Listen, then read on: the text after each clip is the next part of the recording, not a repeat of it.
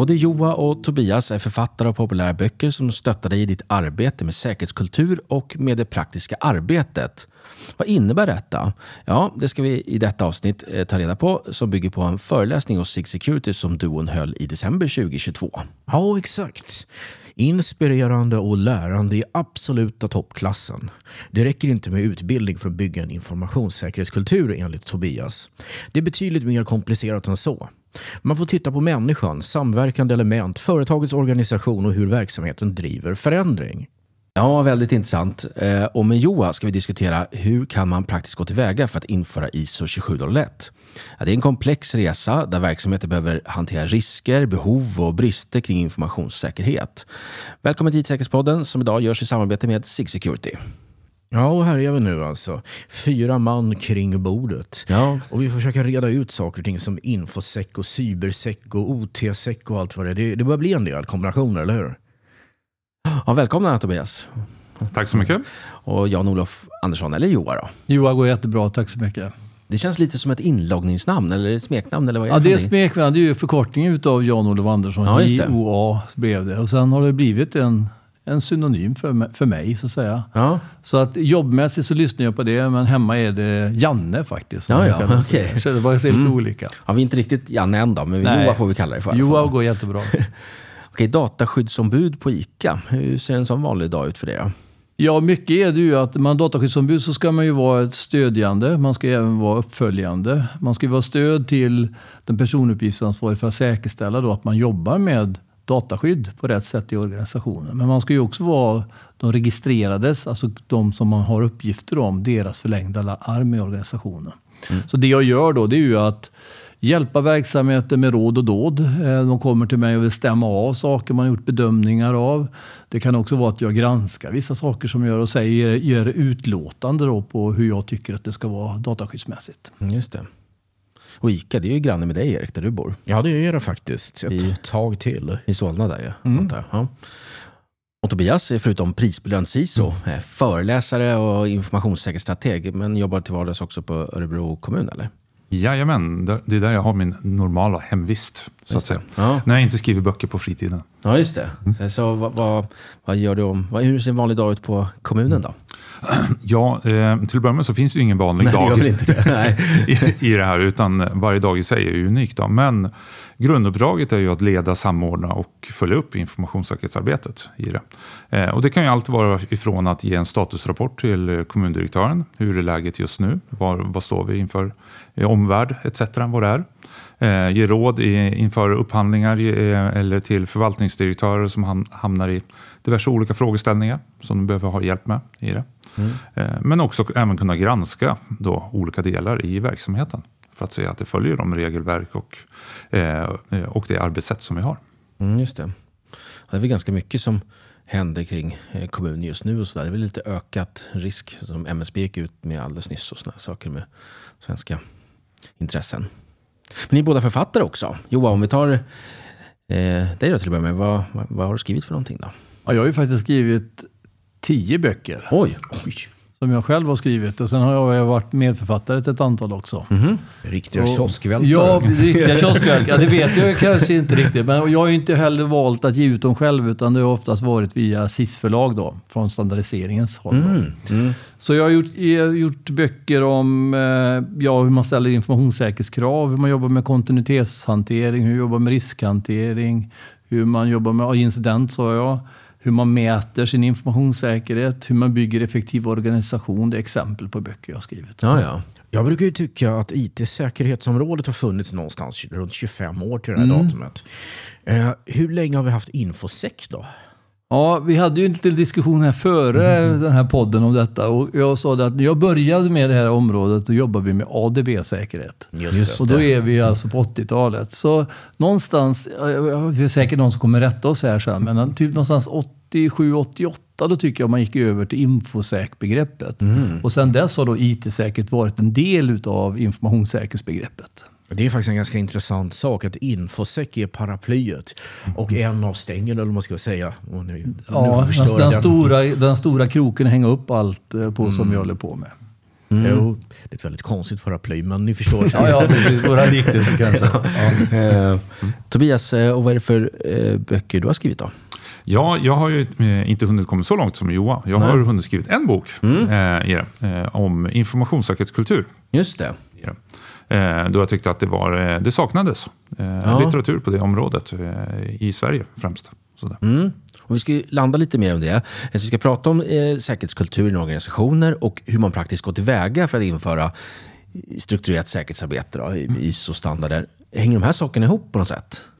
Ja, absolut, det gör de ju. Ja, för det är ju ena biten att om man, inte, om man inte har ett systematiskt eller strukturerat sätt att jobba med informationssäkerhet så kommer man aldrig få en kultur. Så att de här, på så sätt kommer de ju, hänger de ju ihop.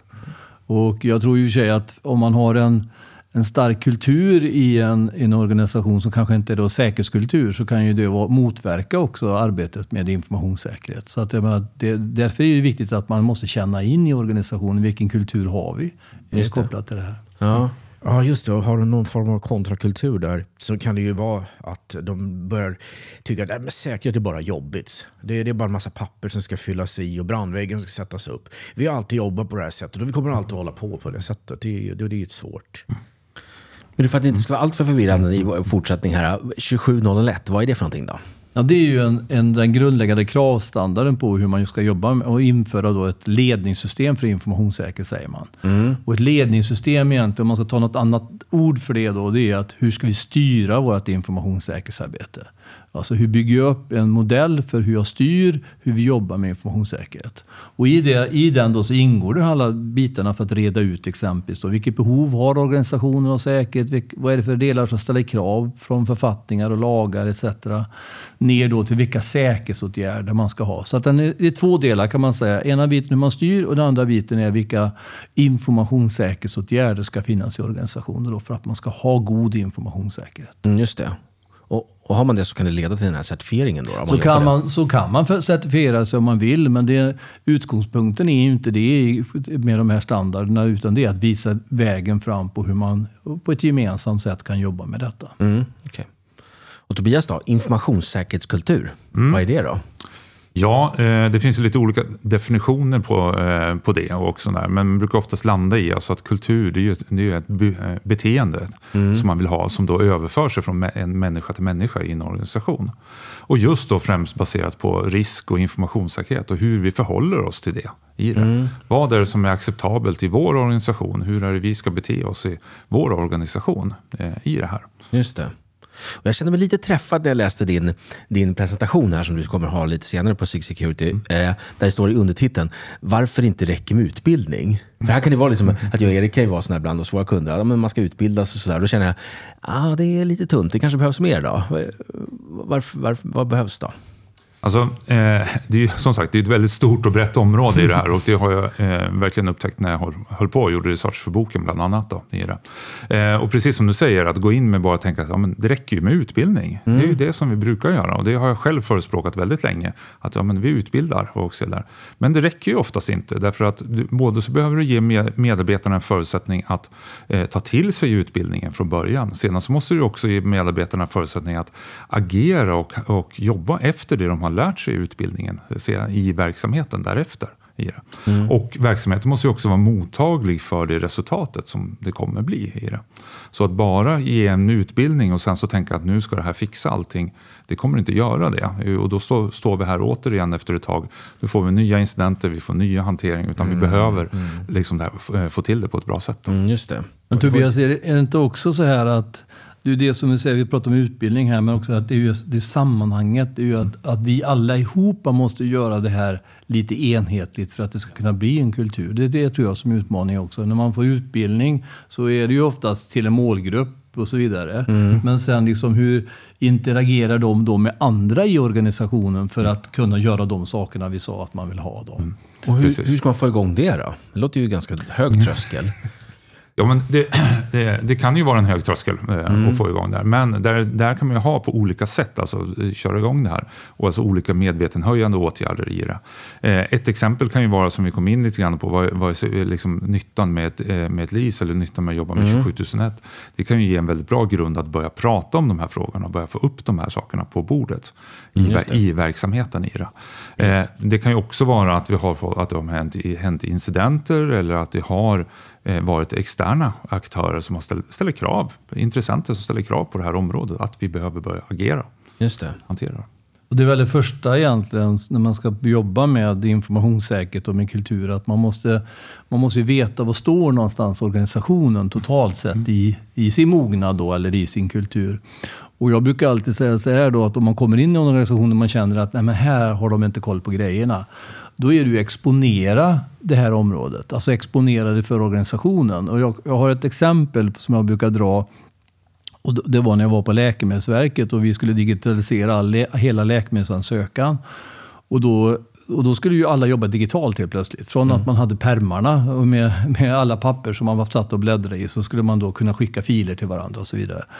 Och då bestämde vi oss för att, och det var väldigt låg mognad eh, kopplat till det här, att man förstod inte egentligen alla med reglerna och behörighetshantering och allting som vi ville ha. Då. Att man hade får inte ta hem din dator och jobba för där ligger ju mycket känslig information då, som mm. kunderna har lämnat in. Då. Och då, första dragningen vi hade då, det var, vad gör dina barn på internet? Ja. Det var första presentationen vi gjorde för medarbetarna i utbildningen. Andra passet vi körde eh, en vecka senare, det var vad gör angriparen på internet?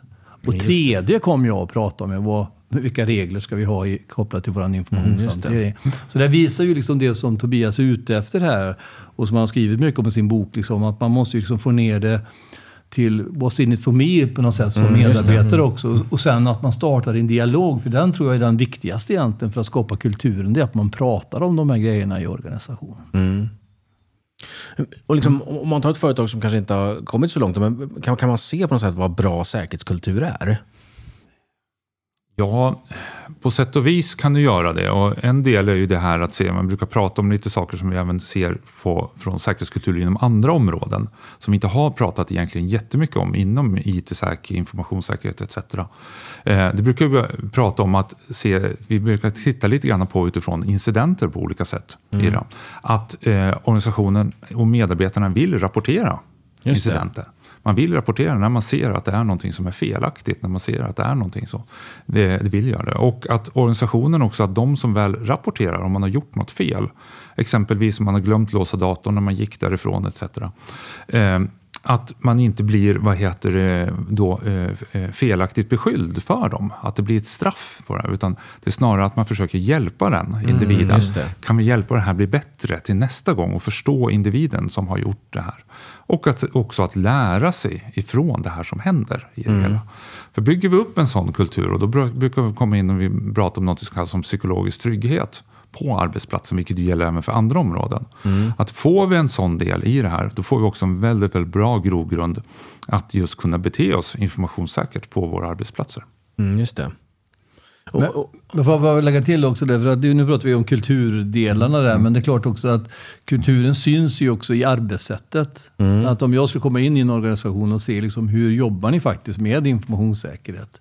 Alltså hur, man, lever ni efter de reglerna ni har tagit fram? Och släpper ni in besökare som kommer efter? Frågar ni dem? Och så, det finns ju på många sätt man kan se det. Liksom, det. Om det är en organisation som är medveten eller icke medveten. Mm. Precis. Och har ett exempel här också Tobias, att tre av tio eh, statsanställda fruktar repressalier ifall de kritiserar. Då, eller vad sätter det för kultur egentligen? Ja, men det, det kan ju hända att då, eh, de individerna inte törs rapportera. Mm. De törs inte tala om när det har blivit någonting fel i det här. Eh, vi kan ta som ett exempel ifrån, eh, vi går tillbaka några år i tiden och tittar på eh, Volkswagen och Dieselgate. Mm, de dieselbilarna som var där. Och det handlar ju om att de motorerna och de, eh, eh, eh, datorerna i det där rapporterade fel värden utifrån det. Och där styrningen uppifrån var tydlig och sagt att vi ska in på den amerikanska marknaden, kosta vad det kosta vill. Och medarbetare där nere ville rapportera det här, att det här stämmer inte, det här är inte, inte rätt. Men kulturen i organisationen var som så att skulle, rapportera de det för högt upp, ja, då hade de inte kunnat, vara- kunnat vara kvar på sin arbetsplats. Därför att det gick inte enligt det här. Och det blir ju det att då blir det en tystnadskultur eh, som du är kanske lite ute efter liksom, i, Ja, det. i det här att man, man törs inte rapportera, man törs inte berätta det. Och då blir det en massa undertryckta saker i en organisation. Och får vi inte reda på dem, då kan vi inte agera utifrån dem heller och försöka förbättra organisationen och förbättra vår informationssäkerhet. Just det. Det finns en annan studie där också som visar liksom att från det, det som medarbetarna känner till, det går upp, det är ungefär 4 procent som går upp till högsta ledningen.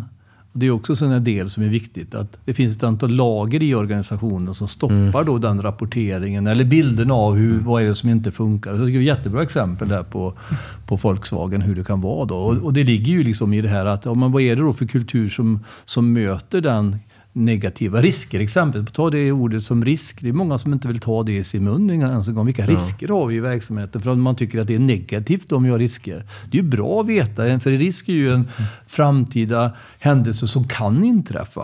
Om vi pratar om dem innan de har inträffat, så då, då har vi också en annan kultur. Liksom. Just det.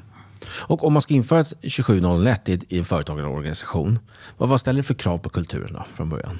Nej, men det, det, man kan säga att det startar ju ändå att, och man brukar också alltid säga det att ja, men har du inte ledningen med dig, då kommer det bli svårt. Då kommer det bli tungt. I alla fall så måste man när, man, när man börjar jobba med det här, så måste man ha en ledning som har accepterat att vi ska göra jobbet.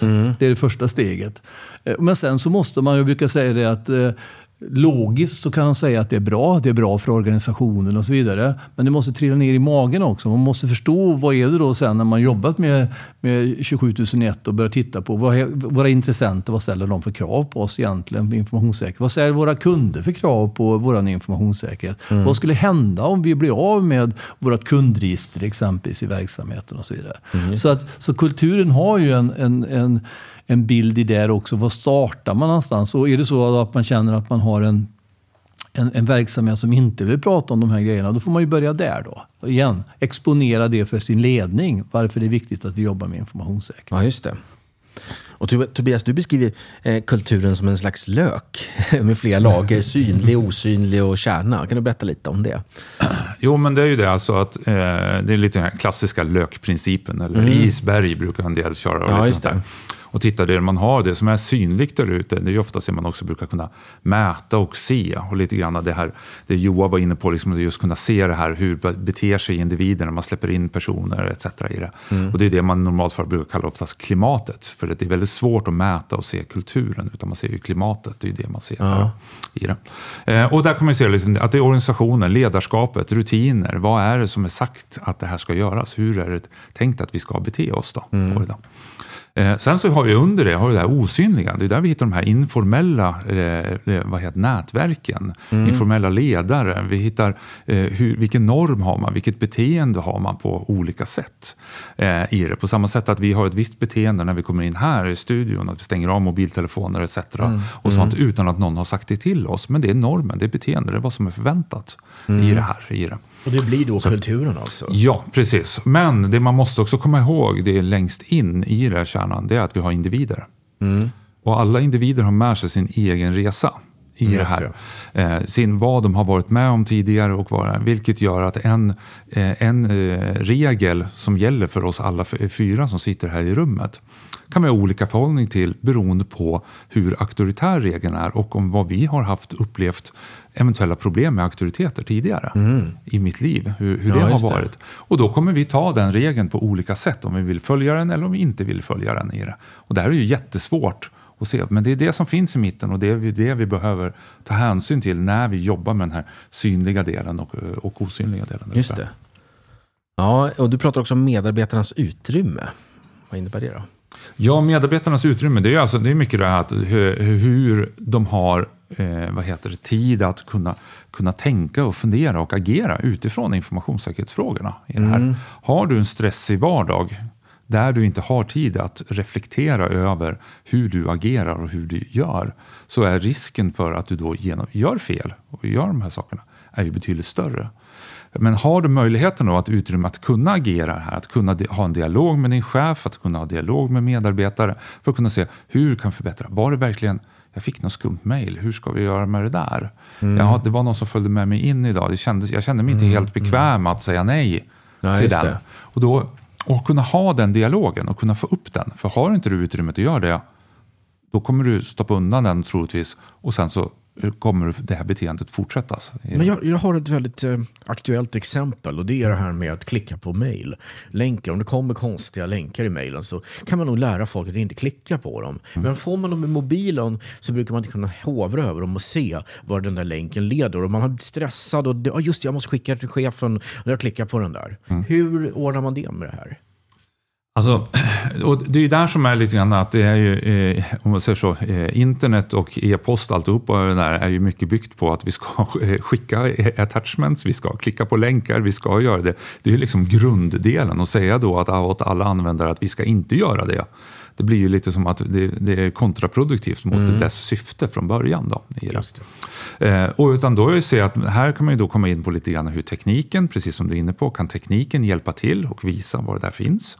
Kan vi ha teknik som tidigare varnar för om det finns kända saker som kommer? Men också då tillsammans med eh, medarbetaren då kan säga, ja men okej, det kanske inte är lämpligt att du tittar på de här och gör de här sakerna via, via mobilen eftersom det har inte fullt stöd för de här delarna. Mm, just det. Ja, där har vi alltså riktiga alternativ till den här hypotetiska frågan. Men den är väldigt intressant. Liksom. Jag tycker egentligen att vi har ju lyckats, misslyckats där, både som säkerhetsmänniskor och som IT-människor. Att eh, vi kan inte lägga det ansvaret på en medarbetare att de ska kunna göra den här särskiljningen egentligen i eh, arbetsvardagen. Vi inför sådana system också där vi säger att nej, vi ska inte mejla filer till varandra längre utan vi ska skicka länkar och så vidare. Och idag för en angripare är det ju inte speciellt svårt att skapa ett mejl som ser ut som att det kom inifrån organisationen. Mm. Och då är det, vi tillbaka till det här att men händer en händelse då så kan man inte blamea liksom eh, medarbetaren i den situationen utan då får man ta det från det. Utan jag tycker där är vi ansvariga som jobbar med säkerhet och IT att hitta andra lösningar. Och det finns ju. Man kan exempelvis sätta certifikat på mejl på annat sätt så att man ser var kommer det här mejlet ifrån mm. och så mm. vidare. Så det går ju att göra massa saker där. Det går ju också att på enklare sätt i mejl eh, ha en knapp på, när mejlet kommer in där man säger ja, jag är osäker nu. Och då trycker man på den knappen och då skickas mejlet till IT. Så får de öppna och titta ja, på det och skicka tillbaka det. Då får man ha en annan funktion som stöttar verksamheten i det. Då. Mm. Det, det var, man brukar ju ofta prata om att för medarbetarna. Det ska vara lätt att göra rätt. är det. Men mm. där, var, eh, där vill jag faktiskt eh, citera en kollega från Järfälla kommun, eh, Charlie. Där. Hon hade en bra, liten annan take på den. Hon sa att det ska vara väldigt svårt att göra fel. Mm, just det. Därför att tänker du att det ska vara lätt att göra rätt, då lägger du över ansvaret på medarbetaren att den ska agera på rätt sätt. Mm, Men lägger mm. sig istället att det ska vara svårt att göra fel, då lägger du över ansvaret på den som faktiskt eh, tillhandahåller den här servicen, tillhandahåller den här tjänsten. Mm, att det är den som ska se till att medarbetaren har eh, rätt möjligheter i det. Eh, så jag tyckte det var en väldigt bra variant, en tänkvärd del att fundera på vad lägger vi över, precis som Johan var inne på, vad lägger vi ansvaret på det vi gör? Mm. I det? Ja, men lite tillbaka till det här med medarbetarnas utrymme. Påverkas det på något sätt om man, om man går igenom den här ISO certifieringen? Ja, när man, alltså jag tycker att man måste, man måste ju också utifrån den organisationens förutsättningar, är ju det man bygger på. Mm. Och, och jag främjar ju alltid egentligen att man ska jobba så att man inkluderar medarbetarna i det man gör. Och exempelvis i den organisationen som jag sitter i vardagen på, där, där jobbar ju vi agilt. Mm. Och då har vi ju tryckt ner ansvaret väldigt mycket till medarbetarna. Att det är medarbetarna som har ansvar för att utföra sina arbetsuppgifter. Testa och lära brukar vi använda som ord också och så vidare i, i det. Men det är självklart är liksom att vi måste ju tänka på att jag brukar säga så här också, att ja, men gå i användarnas skor när de ska följa de säkerhetsreglerna och det arbetssättet som vi tar upp säkerhetsmässigt. Gör det innan du liksom lanserar de här grejerna.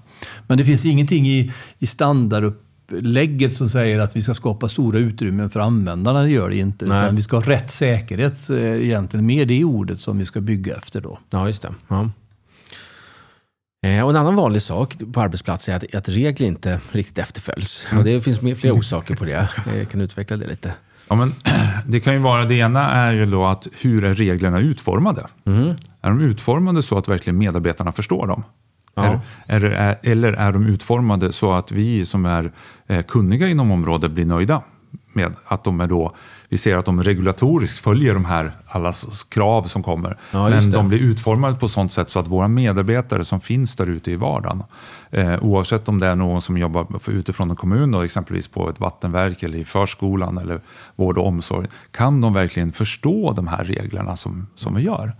Eh, så det, det är ju en del i, i det hela. Men Ja, sen, ja, där kan man ju se till exempel såna IT-policies och såna här, eh, kontinuitetsplaner och grejer. Det kan vara ganska svårt språk ibland i sådana. Ja, men det är det. Och det är, vi har oftast att det, och det, jag själv har gjort väldigt många gånger, att man har skrivit de här sakerna och man har skrivit för om det här känns väldigt bra utifrån ett informationssäkerhetsperspektiv. Ja, just det. Ja, men det, jag är jättenöjd med det. Ja. Men så fort jag tar ut det i verksamheten så tittar de på mig som att jag kommer från yttre rymden ungefär och frågar vad tusan har du med dig för någonting i det Ja, här? precis. Vi förstår inte.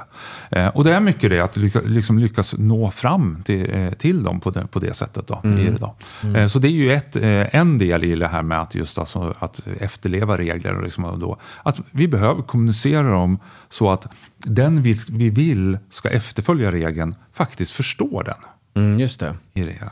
Jag fick en idé här egentligen kopplat till det här också. För att om, om, man, om man har det arbetssättet som vi pratar om utrymmet också. Vi, ofta så vill vi ju skapa forum och råd med personer som kan lika mycket som oss för att kunna fatta beslut om vad vi ska göra säkerhetsmässigt. Men här kanske man ska säga så att, och speciellt ifrån en kommun, jag vill ha användarrepresentanter, ungefär som vi gör när vi utvecklar IT-system. Jag vill ha en användargrupp här och den användargruppen ska kunna så lite som möjligt om, om mitt område. Och de skulle man ju provtrycka de här grejerna med innan man, man kör ut någonting. Både styrande dokument, men det kan ju även vara rutiner som man vill ha på särskilt sätt. Då. Mm, just det.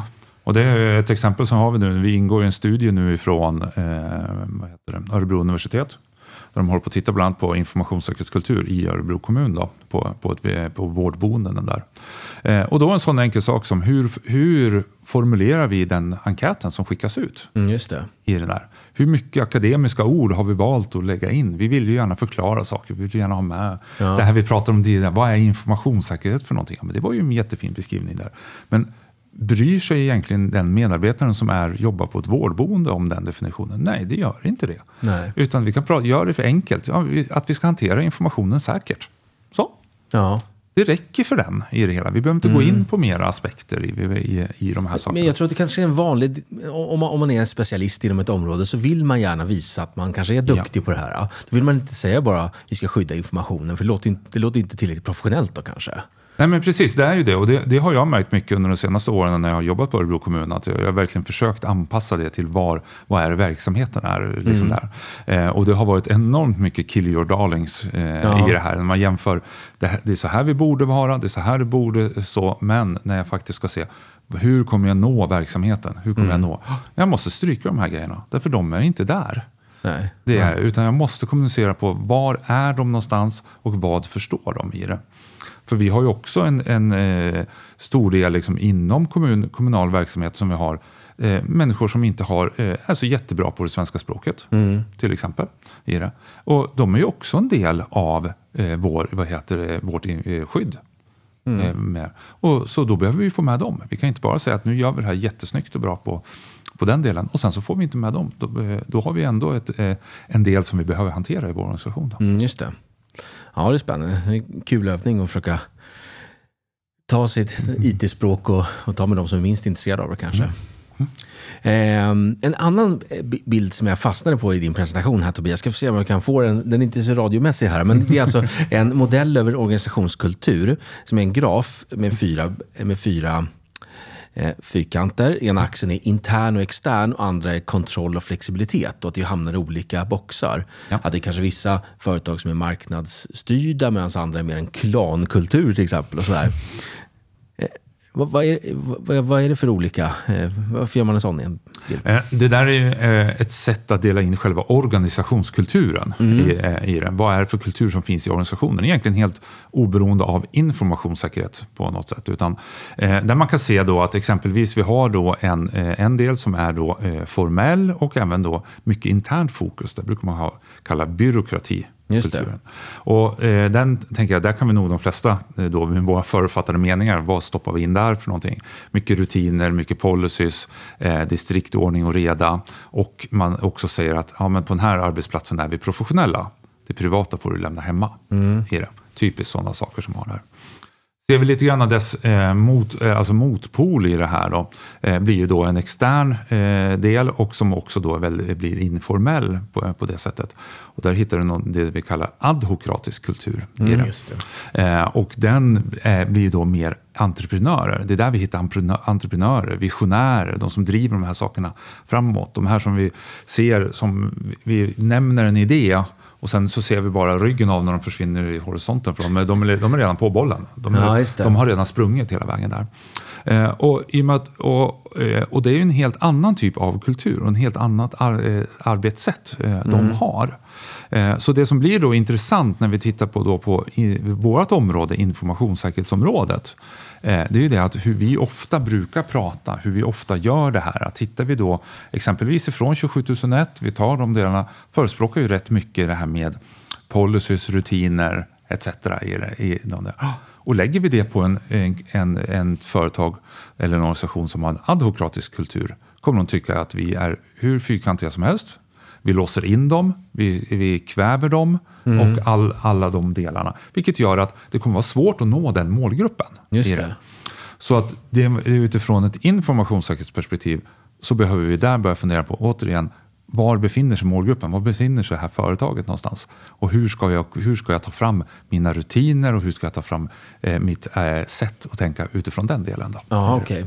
Men så det är egentligen inget, inget fel, men det gäller att man bara förstår vad företag... Ja, precis. Ja, precis. Det. Det, det är inget fel, utan det handlar bara om vilken, vilken förutsättning man har. Därför att det är samma sak, alltså, då har vi en byråkratikultur. Ja men, eh, ja, men då kommer det funka rätt bra att köra med utifrån eh, ett LIS eller en 27001 rakt av. Men tar du då till exempel en entreprenör som har en sån eh, kultur i sig och placerar den individen i en byråkratikultur så kommer den, eh, den organisationen se den som vadå, oseriös och den där är inte alls strukturerad. Den kommer ju med floskler och, och sånt där. Så det blir en krock.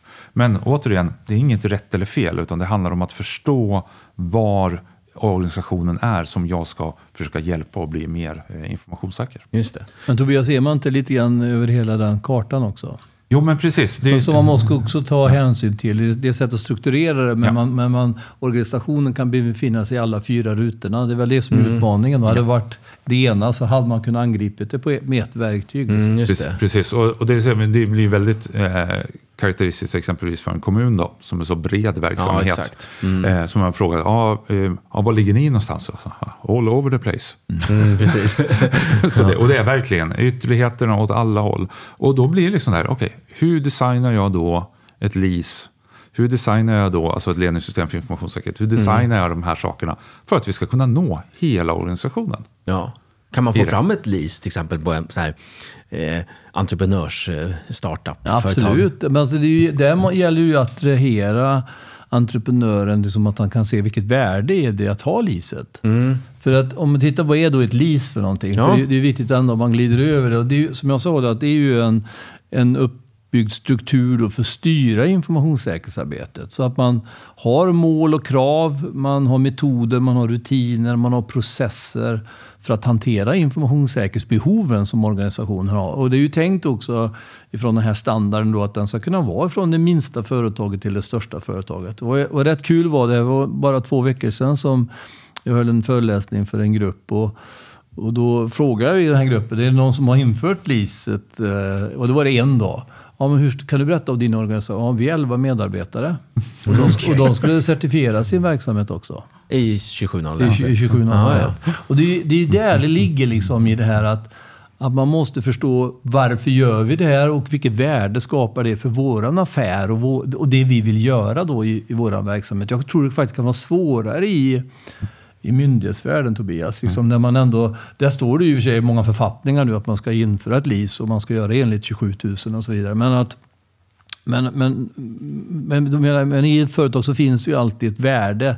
Eh, kan man bara visa på värdet, och, då förstår man där entreprenören. Liksom det här. Just det. Men ett lease egentligen, det är, det är inget system så, utan det är ett antal styrande dokument. Ja, man kan säga här, det är ett arbetssätt, eh, arbetssätt, vi, det är ja. ett arbetssätt vi inför. Och, eh, jag brukar igen, för om man ska skapa en metafor, jag säga att det är en garderob man beskriver och i den garderoben har vi ett antal galgar och krokar Mm. för att man ska kunna hänga upp de sakerna vi gör informationssäkerhetsmässigt. Men, men det är ju från, man kan säga det är alltid från att veta va- varför ska vi ha informationssäkerhet. Det är ju att skapa då ledningens engagemang, alltså ledningens förståelse för varför vi gör de här grejerna. Att man säger vad ska ledningssystemet omfatta? Hur ska vi jobba med risker i vår organisation? För det är också viktigt här när vi pratar om riskhantering så är det ju också så att först måste man ju också säga ja, hur ska vi jobba med risker? Hur ska vi definiera dem? Hur ska vi kommunicera dem i organisationen? Har vi någon, är det risker som vi accepterar så att vi inte behöver liksom lyfta dem varje gång och så vidare. Till då att Ja, hur, hur ska vi bygga upp då vilka- med resurser och kompetens och kulturfrågorna? Hur ska vi dokumentera? Vad ska vi dokumentera i det här? Och det är också här villfarelse som säger att ja, om vi bygger ett ledningssystem så är det massa dokument vi ska upprätta. Det finns egentligen om jag, det finns tre dokument som man måste ha, men det, det ena biten är, det är en informationssäkerhetspolicy. Måste man ha. Och informationssäkerhetspolicy syftar ju att för organisationen övergripande beskriva varför och lite grann hur gör vi det här i vår organisation. Varför är det viktigt? Och vem är det som driver det? Vem är ansvarig? Och så vidare. Det andra dokumenttypen man har, det är det här med riskbiten. För att riskhantering är en central del i ledningssystemet. Hur jobbar vi med risker i organisationen då? Och det är inte bara tekniska IT-mässigt, utan det är hela organisationen. Det är hela organisationen, Ja. hur man jobbar med information där. Mm, det är det som är. Alltså, men det är Ja. ju som jag säger också att ledningssystemet ska ju även skydda medarbetare om jag tycker att den, medarbetarna bär på information som är viktig för organisationen. Mm. Och eh, att det, också att det kan skapa risker i förhållande till individen. För det är klart, att sitter jag i en organisation man kan tänka sig en finansiell organisation, att en person som sitter på huvudnyckeln till valvet där exempelvis. Så att de- den informationen är ju någonting som man inte vill ska vara spritt. Och då kanske den personen behöver ha, jag kanske behöver ha larm hemma och man kanske behöver ha ett överfallslarm exempelvis. Så att det kan vara att skydda medarbetare också i det här då. Så det är hela biten. Men jag brukar säga så här också då att man ska sammanfatta det att vi jobbar styrt. Och med styrt menar vi ju att vi talar om i vilken riktning vi ska gå. Eh, Alltså det är någon som lägger ut kursen för oss eh, vad organisationen ska vara informationssäkerhetsmässigt. Vi jobbar då riskbaserat så att vi inte har samma skydd på allting. För alla saker har inte lika mycket skyddsvärde. Mm, just det. Vi jobbar systematiskt, det menar man planerat. Att vi gör saker i någon viss ordning eh, för det här. Ledningen ska vara medveten och engagerad. Och att vi jobbar med något som kallas för ständig förbättring. Det bygger alla ledningssystem på. Att man, och det är det som är så bra också. att Här menar vi ju att, och därför man sätter mål och så vidare också. För att det förstår man ju att man ska bygga upp en sån sak som informationssäkerhet och säkerhetskultur då, som Tobias pratar mycket om. Så tar det tid i organisationen. Det är ingenting som man bara skriver i papper så säger man att det är klart. Jag brukar säga att det tar tre till fem år att, att införa ett, ett säkerhetsarbete, ett informationssäkerhetsarbete i organisation som sitter då. Och, det, och, det, och det är därför liksom det här att det tar tid och då jobbar man med ständig förbättring. Man, man, man lägger mål, nu tar vi det här trappsteget och så tar vi det trappsteget och så tar vi det trappsteget och så bygger man sitt informationssäkerhetsarbete på det sättet. Okej. Men, i, men i din presentation säger du så här, men vi har, eh, du, du liksom citerar ungefär någon i en organisation, men vi har ju ett LIS, räcker inte det då? Säkerhetskulturmässigt. Nej, men det är ju det är lite grann utifrån eh, det Joa har varit inne på, eh, Mm. just det här lite grann också, de här lite grann förutfattade meningarna. Jag tänker, ja, men vi, vi, vi, skapar liset och sen så blir det, ja men eh, sen är det bra, sen är vi informationssäkra. Mm. Eh, nej, det är vi ju inte i det, utan vi måste ju efterleva det. Vi måste ha förutsättningarna för att göra det här. Eh, vi måste ha en förståelse i verksamheten och bland ledningen att jobba med de här frågorna eh, i det här. Så, det, så det blir ju det att Eh, har vi, finns det ett LIS på plats så har vi en väldigt bra grund att kunna få, få, kunna få en bra kultur i det. Och på samma sätt så är det omvända, att har vi en bra säkerhetskultur från början, i, behöver inte vara med informationssäkerhet, men en bra säkerhetskultur, då har vi också en bra förmåga att kunna få ett LIS eh, på plats i de här. Så de här två, ska jag säga att det, det blir lite, nästan lite grann som hö- hönan och ägget diskussionen med i det här, men att det, de, dans, det är liksom så här, de dansar lite med varandra i det här. Och det handlar om det här, va- var kan vi ta första steget? Var, den här organisationen som jag ska jobba med, var befinner den sig? Är det lättast att gå på att vi börjar jobba med ett LIS? Eller är det lättast att gå på att vi börjar jobba med kulturen i det här? Ja, svårt. Jag förstår hönan och ägget. Ja. Ja. Nej, men jag tror ju ändå att, eh, för mig då ändå, om jag kan sätta liksom lite om man, om man börjar med en kommunikativ aktivitet, som oftast är i så fall om man ska börja jobba med kulturen, så är det en del utav liset. För mig är inte det liksom det ena eller andra. Och som jag sa då att om jag vill börjar jobba med informationssäkerhet, om vi börjar där i organisationen, så är det ju ändå att man måste exponera området för sin ledning oftast. Då. Det är ju inte alla medarbetare och alla chefer, utan det är oftast i ledningen vi måste exponera varför är det här viktigt för vår organisation. Vad skapar det här för värde för oss kortsiktigt och långsiktigt? Då?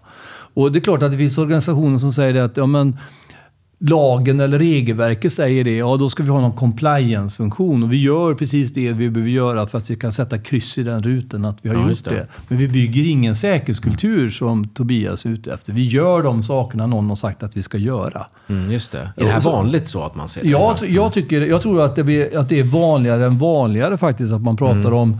Jag brukar säga så här, jag skulle vilja eh, stryka det ordet compliance. Liksom, att, mm. Eh, för, att det, det, det, för mig så leder man tanken fel då. Att, eh, för, för jag brukar alltid säga att varför gör vi det här? Gör vi det för att uh, vi ska följa en lag? Ja, det är klart vi gör i, i någon mening. Mm. Men vi gör väl det för att det ska skapa ett värde för organisationen. Att vi ska kunna tjäna mer pengar eller att vi ska göra ett uppdrag då om jag är en myndighet eller kommun. Liksom. Mm, just det. Men en sak där med en säkerhetsprocess då, eller LIS där, kan skapa enkelhet och effektivitet också. Ja, för att det har ju att göra med, det har ju att göra med att när man när man gör det enligt en sån här standard då, så bygger det ju på att den här standarden är framtagen i konsensus mm. över världen. Det, är också, det, är också, man, det finns andra sådana här ramverk som man pratar med som kan komma från USA och så vidare. Men de är ju inte så, så brett etablerade i världen. Så exempelvis också, ska jag ställa krav på någon annan organisation, exempelvis om man ska köpa en tjänst, och jag använder det här, då kan ju vi kommunicera med varandra för att vi använder ju samma språk i den dialogen. När jag säger då att har du gjort det här? Eller säger jag en informationssäkerhetspolicy och han säger ja, jag har en informationssäkerhetspolicy eller jag är certifierad till det här. Och då kan jag förstå informationssäkerhetsmässigt. Vad har de gjort? Vad ligger de på för, no för nivå? Mm, just det. Och det är det som jag tror också är viktigt i det här, att vi får ett enhetligt arbetssätt. Vi får en en och då blir det ju enklare, då blir det effektivare. Jag, jag kommer ihåg då vi pratade om när ADB,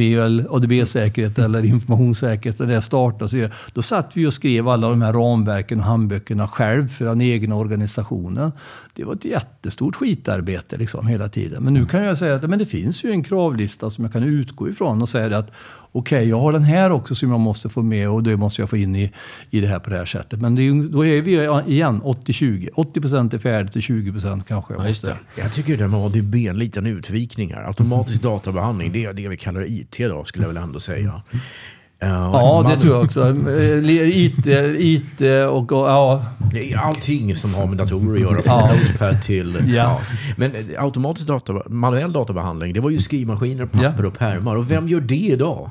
Ingen. Nej. Nej, men pärmar tror jag finns kvar i många organisationer. Det finns många, det finns många också som, som, som lagrar information strukturerat. Jag tänker exempel på HR-områdena så är det ju ofta så att man lämnar till organisationen en, en CV som printas ut eller ett kursbevis så ska det läggas i någon, i någon mm. mapp. Man skannar inte alltid in det här utan man har register över sådana här grejer. I hälso och sjukvård finns ju också mycket sådana där man har tagit en bild en gång. Alla ligger inte sen digitalt lagrade och så vidare. Så Så jag tror att det finns en mix där. Men vi går ju mot att digitalisera informationen på ett helt annat sätt än vi gjorde förr. Just det. Ja, då försvinner det manuella totalt. Ja, precis. Men det, det, finns fyra säkerhetsåtgärder inom LIS. Organisatoriska, personell, fysisk och teknisk. Då. Ja, i den, i den nya versionen av standarden får man säga. Ah, okay. Vi lever nu precis i ett, bryt, ett bryte. Just det, det kommer vi till lite senare. Ja, alltså. precis. precis ja. Så, att, så att det, eh, nu är det fyra kapitel, eller fyra avsnitt, som, som beskriver säkerhetsåtgärderna. I 27001 så finns det något som kallas för ett Appendix A som är normativt, som innebär att de är tvingande. Så att du måste beskriva på vilket sätt uppfyller du de här. Eller om du väljer ett annat ramverk så måste du kunna motivera det då i förhållande till din organisation om du vill, om du vill certifiera exempelvis. Då. Mm, okay. ja. Och då är det så att det är som du sa då att det är fyra kapitel idag. Men man, när man gjorde det också eh, då gick man från 114 säkerhetsåtgärder och man gått ner till 93. Men alla de 114 finns med bland de 93. Mm. Och vad är det som hände då? Jo, vi hade flera kapitel förut och då kunde ju ett krav finnas med på flera kapitel. Exempelvis backup kunde finnas under flera rubriker. Då. Mm, och det är okay. det man har konsoliderat nu. Och det man också byggt in i, i standarden nu också, det är också att du kan söka med ett antal sökbegrepp, kan man säga, vi kallar för attribut. Så att alla de här säkerhetskraven är finns det attribut på och då kan man säga jag vill veta vilka, alla som har med konfidentialitet att göra. Eller jag vill ha alla som har med applikationssäkerhet att göra. Då kan man strukturera det på ett annat sätt idag då, Mm, med okej. den nya versionen. Ja, eh, jag tänkte vi ska hoppa över till att driva förändringar då. Hur drivs en bra förändring, Tobias? Eh, oj, Ge oss nu, ge oss nu Ja, verktyget. precis. Snabbvarianten. Ja, jag tänkte säga snabbvari- snabbvarianten för alla som jobbar med förändringsledning och lite grann här så kommer, eh, kommer ha lite åsikter om det här. Och i det Alltså det här kan vara ett lite känsligt ämne då. Ja, precis. I det. Ja, men alltså, generellt sett i, egentligen då, alltså, eh, eller det beror på vad, vad vi kommer in med olika förändringar här. Men att eh, ett sätt vi har idag, liksom, det är just det här att se in, in, inom informationssäkerhetsområdet till exempel och inom teknikområdet här då, eh, och se hur vi angriper ett problem. Om vi då, eh, jag brukar ha börjat prata om just det här med ett komplicerat problem eller ett komplext problem det. i det Mm. här. Och där vi ofta idag eh, eh, angriper problem utifrån att de är komplicerade. Och komplicerade saker är oftast logiska. Det är ofta saker som vi har tillverkat, alltså människan har tillverkat. Mekaniska saker, det är datorer eh, etc. I, i, i den delen. Eh, och det gör att det, där kan man ta, eh, oftast då, ta in, man tar in en expert helt enkelt på området som gör en plan. Ta, ta oss från eh, nuvarande läge, punkt A, och så tar vi till punkt B. Och sen så bestämmer vi att vi ska genomföra den. Och så gör vi det. I det. Eh, och det funkar ju oftast väldigt bra när du har ett logiskt, när du har ett, då problem som, eh, som beter sig som förväntat. Och det här. kan vara till exempel eh, att man, att man uppgraderar något IT-system eller något sånt där? Eller? Ja, men precis, Mm, precis i, Ja. i, det hela. Det är liksom det, egentligen med, med saker som människan har tillverkat. Ja, okej. Yes. det, det, det är det mycket vi har. Men komplexa problem, det är lite grann, där hamnar saker som inte vi har riktigt kontroll på. Egentligen. Mhm. Det räcker inte med att ha kunskap, full kunskap om de ingående sakerna som finns i det här. Utan att de kan förändra sig av sig själva. det. Det är det som är så fascinerande. Exempelvis hos oss människor eh, i det här. Att skulle jag känna eh, er eh, tre övriga som sitter här i rummet, ni skulle vara mina bästa vänner. Och jag har känt er i över 20 år eh, i det. Ja, då har jag ju rätt bra kunskap om var och en av er här. Men jag kommer bara till viss del kunna förutsäga vad som kommer hända om vi sätter oss i samma rum Just det. i det här. Och eh, det som också är intressant är att om vi då också då stänger in oss i det här rummet och har ingen yttre påverkan så kommer vi tillsammans förändra oss. Utan att någon annan har påverkat oss på något sätt i det här. Och det vill säga att efter ett antal eh, timmar så kommer vi komma ut som fyra nya individer. Som, som har- där vi har utvecklats och vi har förändrats. Och vilket sätt vi gör det på, det är det som är så svårt att kunna säga. Och då blir det svårt att kunna göra den här planen. Hur ska vi ta oss från A till B? Och det är en väldigt tydlig utstakad Det är det som är det väg. komplexa då? Ja, precis. Eh, och då börjar man se det här på ett annat sätt. Då börjar man liksom, man brukar prata om man brukar behöva lite grann ha mer ett adaptivt eh, liksom förhållningssätt. Det vill säga att man mer behöver utvärdera, man behöver dansa med det här problemet fram och tillbaka. I det Det här. är ju det är en psykologisk fråga också. Det finns en mekanism som kallas för FIRO. Som helt enkelt är hur fungerar människor i en grupp? Och när det sitter fyra nya personer i den här gruppen så kan, börjar folk söka sina roller. Är jag ledare? Är det du som är ledare? Vem är du och vad har du för kunskaper? Så vid varje givet tillfälle i tiden så är de här gruppen olikadana. Precis, precis. Och hur, och hur kan vi då, eh, då bygga en förutsägbarhet i den? Hur kan vi bygga det? Det blir ju, det blir, nej, precis. Det, det blir ju väldigt svårt. Så därför behöver vi, när vi då jobbar med människor i det här, så behöver vi, vi kan inte ha det då angreppssättet att nu ska vi ta oss från punkt A till punkt B, utan vi behöver ha ett, då, ett utrymme där, där vi då har, där vi ser att ja, men vi ska röra oss åt det hållet. Men Mm. hur vi gör behöver kunna förändras väldigt snabbt över tid. Men det måste väl finnas några metoder då? Eller är det...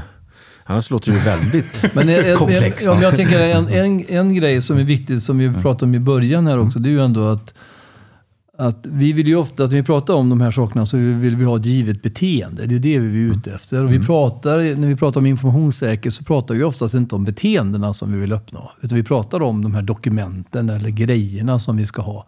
Och, och det tror jag skulle vara bättre också, att man förde samtalen om vilket beteende vi vill ha kring de här frågorna. Och då skapar man också det utrymme som vi sa tidigare, för medarbetaren kan agera då också lite vidare om man förstår liksom vilket beteende vi ska ha då. Och, jag, och, jag, och där vill jag ändå säga, ändå, jag, tycker det är viktigt ändå att man tittar på vilka beteenden har vi som vi vill förändra. För det ligger ju också i det här. Och sen tror jag också det att svaret som, som Tobias ger här, att att, och det ligger också lite grann med det här agila arbetssättet också, att, att känna och ta det här i mindre steg och inte liksom lägga den här långa planen, alltså vattenfallsmodellen som normalt Mm, säger, utan liksom att vi, vi, vi vi tar små, små steg och känner efter. Liksom, hur tog det här nu? Och, och det ger ju också det som, som, som jag tror liksom att man får ett bättre utrymme då att kunna navigera, att ändra sig snabbare. Liksom, i det här. Och man behöver ju också kunna ha, eh, då, eh, spela in medarbetarna betydligt mera. Att, eh, det är ju också då gått till egen erfarenhet att tänka att ja, men det är jag som kan informationssäkerhet i organisationen. Ja, och så kommunicerar man ut det. Det är så här det borde vara eh, i det hela. Eh, men istället att då vara och, och prata med eh, medarbetarna och fråga, ja, men det är ju de som kan deras verksamhet.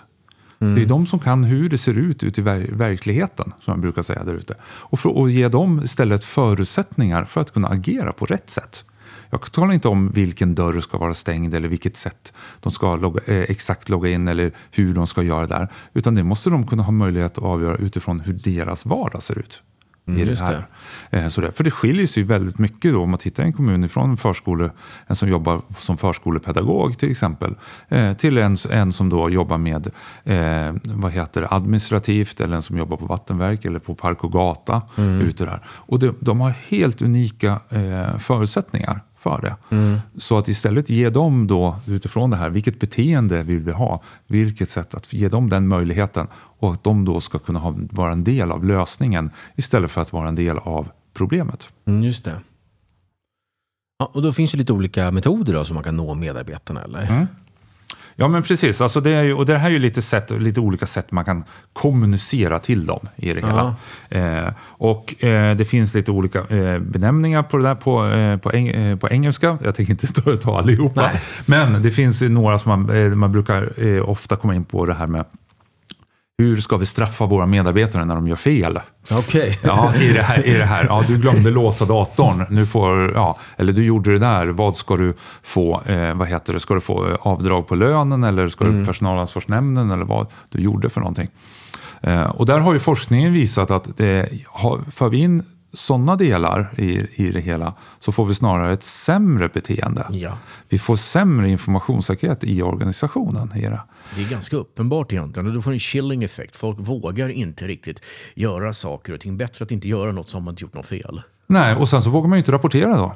Därför för risken finns ju då att ja, då, åker ju jag, då kommer jag hamna i personalansvarsnämnden eller vad jag nu är för Ja, någonstans. just Men, I så- det här. men. Tobias, någonstans måste man ändå visa vad, vad Yes. går bottom line liksom i det här. Det tror jag är jätteviktigt. Att, att man, Helt, helt riktigt, man brukar prata om avsiktliga fel och Ja, oavsiktliga fel. precis. Och det är att säga att om de här oavsiktliga, ja, de behöver vi ju hitta, där, där behöver vi hjälpa en medarbetare till att få ett rätt beteende. Mm. Men ett avsiktligt fel, det är ju en helt annan sak Ja, i det det, hela. det. Och då, behöv, då ska ju det hanteras som egentligen vilken eh, form Arbetsrättslig- av ja, ja, arbetsrättslig det är, som skadegörelse eller vad vi nu har för någonting Mm. i det.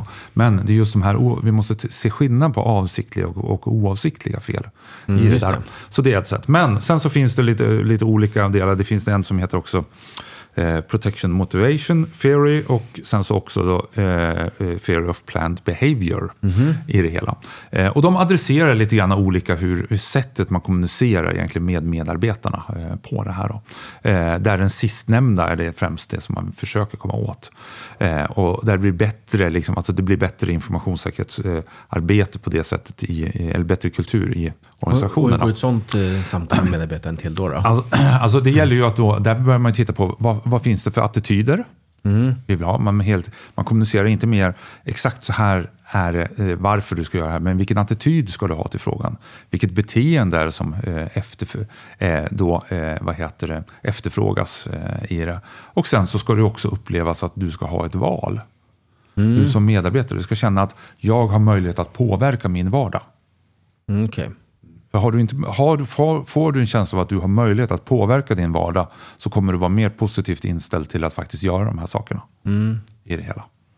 Så det. Så det är möjligt att låsa datorn eller inte låsa Ja, datorn? nej, men så, så, så, ett, ett exempel är så här att eh, ett exempel kan vara så här, ja, men, eh, du behöver byta lösenord, eller du ska byta lösenordsfras eh, vad heter, var, var 90 dag.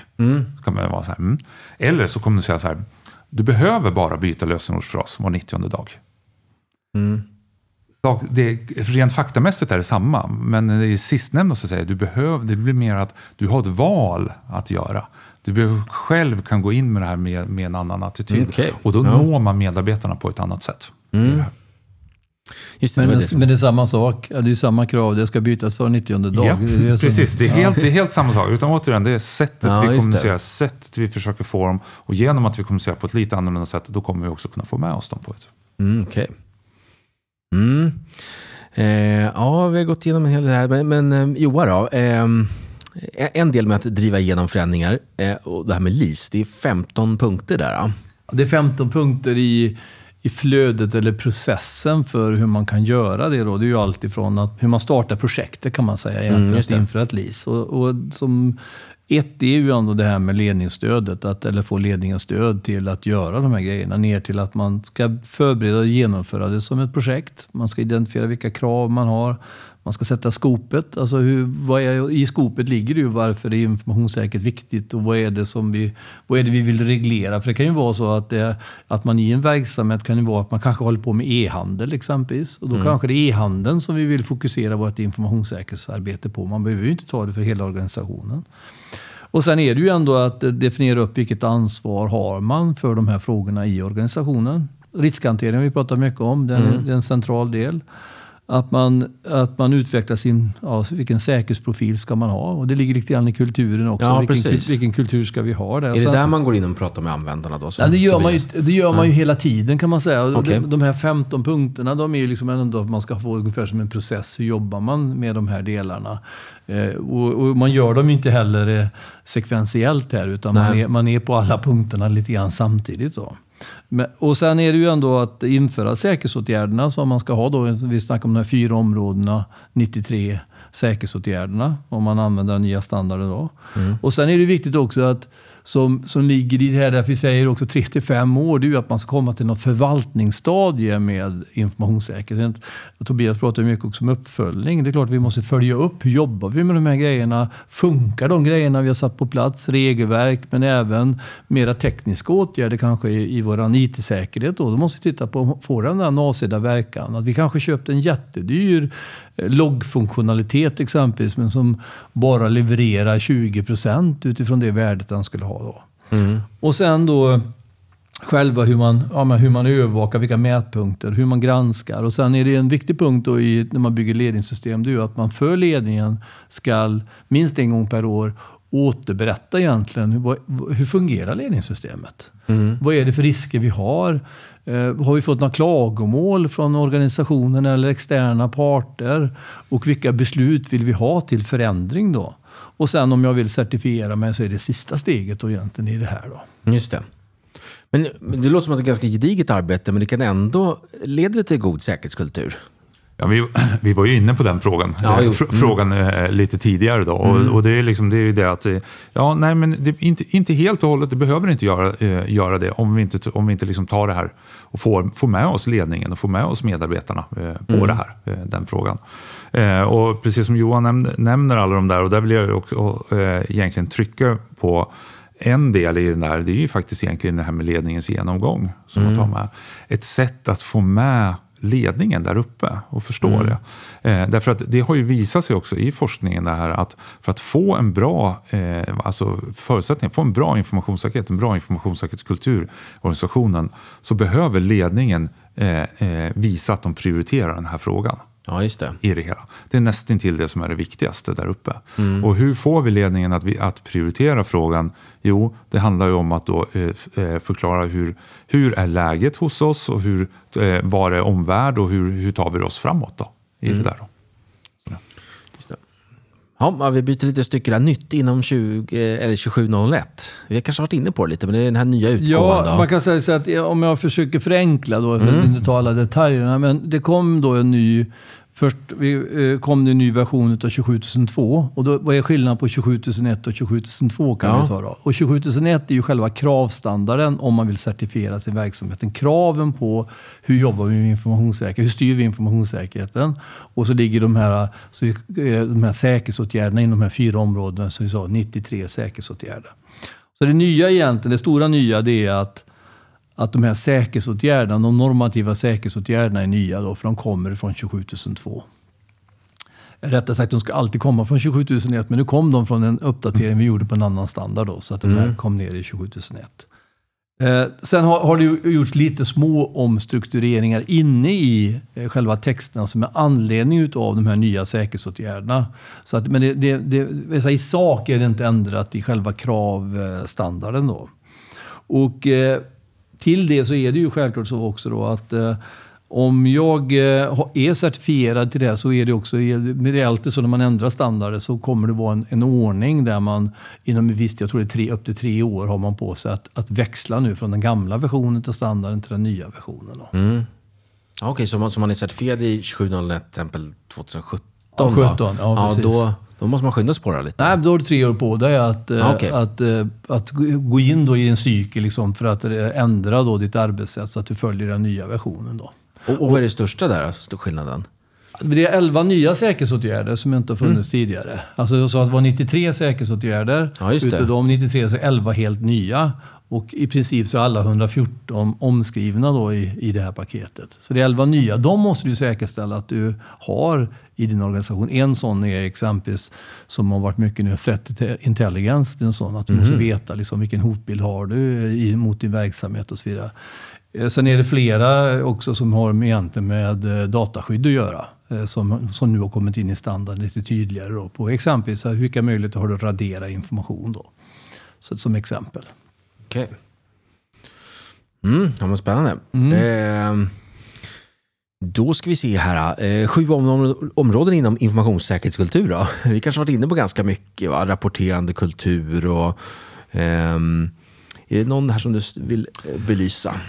Ja, alltså, precis. Alltså, vi har ju varit inne på många och där ju är just de här eh, rapporterande, rättvis och lärande kultur. Det är ju det man liksom vill uppnå.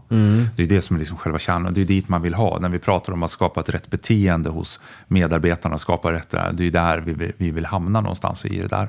Eh, sen så övriga områden handlar väldigt också mycket om att få, eh, liksom, att kunna komma dit i det hela. Eh, och eh, några exempel kan ju vara då exempelvis hur vi, alltså kommunikation, hur vi kommunicerar med mer- medarbetarna. Hur lätt gör vi det för våra medarbetare eh, att kunna hitta den informationen de behöver ha eh, i det här. Men förlåt, förlåt, vad, är rättvis kultur då? Rättvis kultur, ja, Det, det är ju det här att du ska kunna, kunna rapportera in någonting utan att det är ett syndabockstänkande. Ja, ja, okej. Ja, Att det är, så här, det är lite grann så här, döda inte budbäraren eller någonting, någonting sånt lite grann i, i det hela. Och då kommer vi in lite här med avsiktligt och oavsiktliga fel. Eh, I det här, vad det här, att det, att det är tydligt på det, på det sättet. Då, i ja. det. Ja. Eh, som, man, som man behöver eh, vara den delen. Då, i det. Men tror du inte också Tobias, att, jag tror att kommunikation håller jag med om att det kanske är det viktigaste. Men att, jag tror en sak som vi är dåliga på det är också det att göra säkerhetsarbetet eller säkerhetsmedarbetarna synliga i organisationen. Det tycker jag också är viktigt. För att det är, ju, det är ju ändå så, det vet vi ju, att vi har relationer till våra chefer. Vi kanske inte vill rapportera förbi sin chef och så vidare. Men, därför, men om, man, om man har synliga medarbetare så att man i kommunen eller vad det är vet att det är Tobias som är den som, som håller på med de här grejerna. Det ska alla veta. Då är det också lättare när man står i matkön eller när man går förbi det, det, här och så, så, kan man börja prata om det då. För det tror jag också är en sån här kraft. Att vi måste också hitta ventiler förbi de där grejerna när det inte funkar liksom, i det här. Och då är det ju ändå eh, jag- tycker att synliggör de som jobbar med säkerhet. Det är viktigt i organisationen för att man ska få till det här också. Jo, men precis. Och det är, eh, jag brukar prata om att vi behöver ha eh, ambassadörer eller kontaktpersoner eh, där ute helt Mm. enkelt i verksamheten. Ja. Det det då. Så, det, så, så att de kan vara nära Mm. verksamheten. Och synas. ja, och, sy, och, och synas på det sättet. Då, Mm, just det. Eh, Så det, definitivt. Men, men det som man ser att av de här områdena, av de här eh, sju områdena som vi har, så det som gör, det som är viktigast och det som är eh, störst effekt på det, det är ju själva säkerhetsengagemanget. Då. Det som vi pratar om. Och där man då ser att exempelvis då ledningen, att de visar en prioritet i frågan. I det. Och det är inte bara att visa en gång om året i en ledningsgenomgång, utan det är kontinuerligt hela tiden kunna visa den här prioriteten. Då. Men sen så nästa del är ju då att på avdelningsnivå eller enhetsnivå, eller alltså grupp där man tillhör, att där det finns ett bra engagemang, Det är inte vikt, de behöver inte kunna allt exakta hotbilden, de behöver inte vara duktiga på hur du har det här med lärandet, utan det viktiga är engagemanget för den här frågan. i det hela.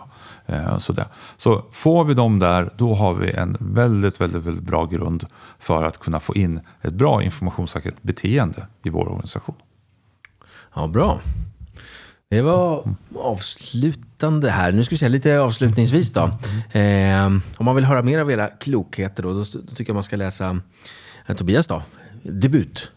Roman, eller informationssäker kultur, en, hand, en handbok. En bra julklapp. Ja, precis. Precis, ja. Var kan man få tag i den då?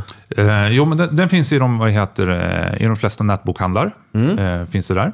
Eh, den går också att beställa via förlaget, eh, pugg.se. Eh, går, det- går det att göra där. Eh, dock så får man nog, eh, vad heter det, den har, eh, vi är inne nu på eh, tredje tryckningen faktiskt. Så Mm, de, de två första tryckningarna har eh, precis tagit slut. Så vi väntar in den tredje tryckningen Okej. där. Så, det, det är det. så den har gått riktigt bra. Mm.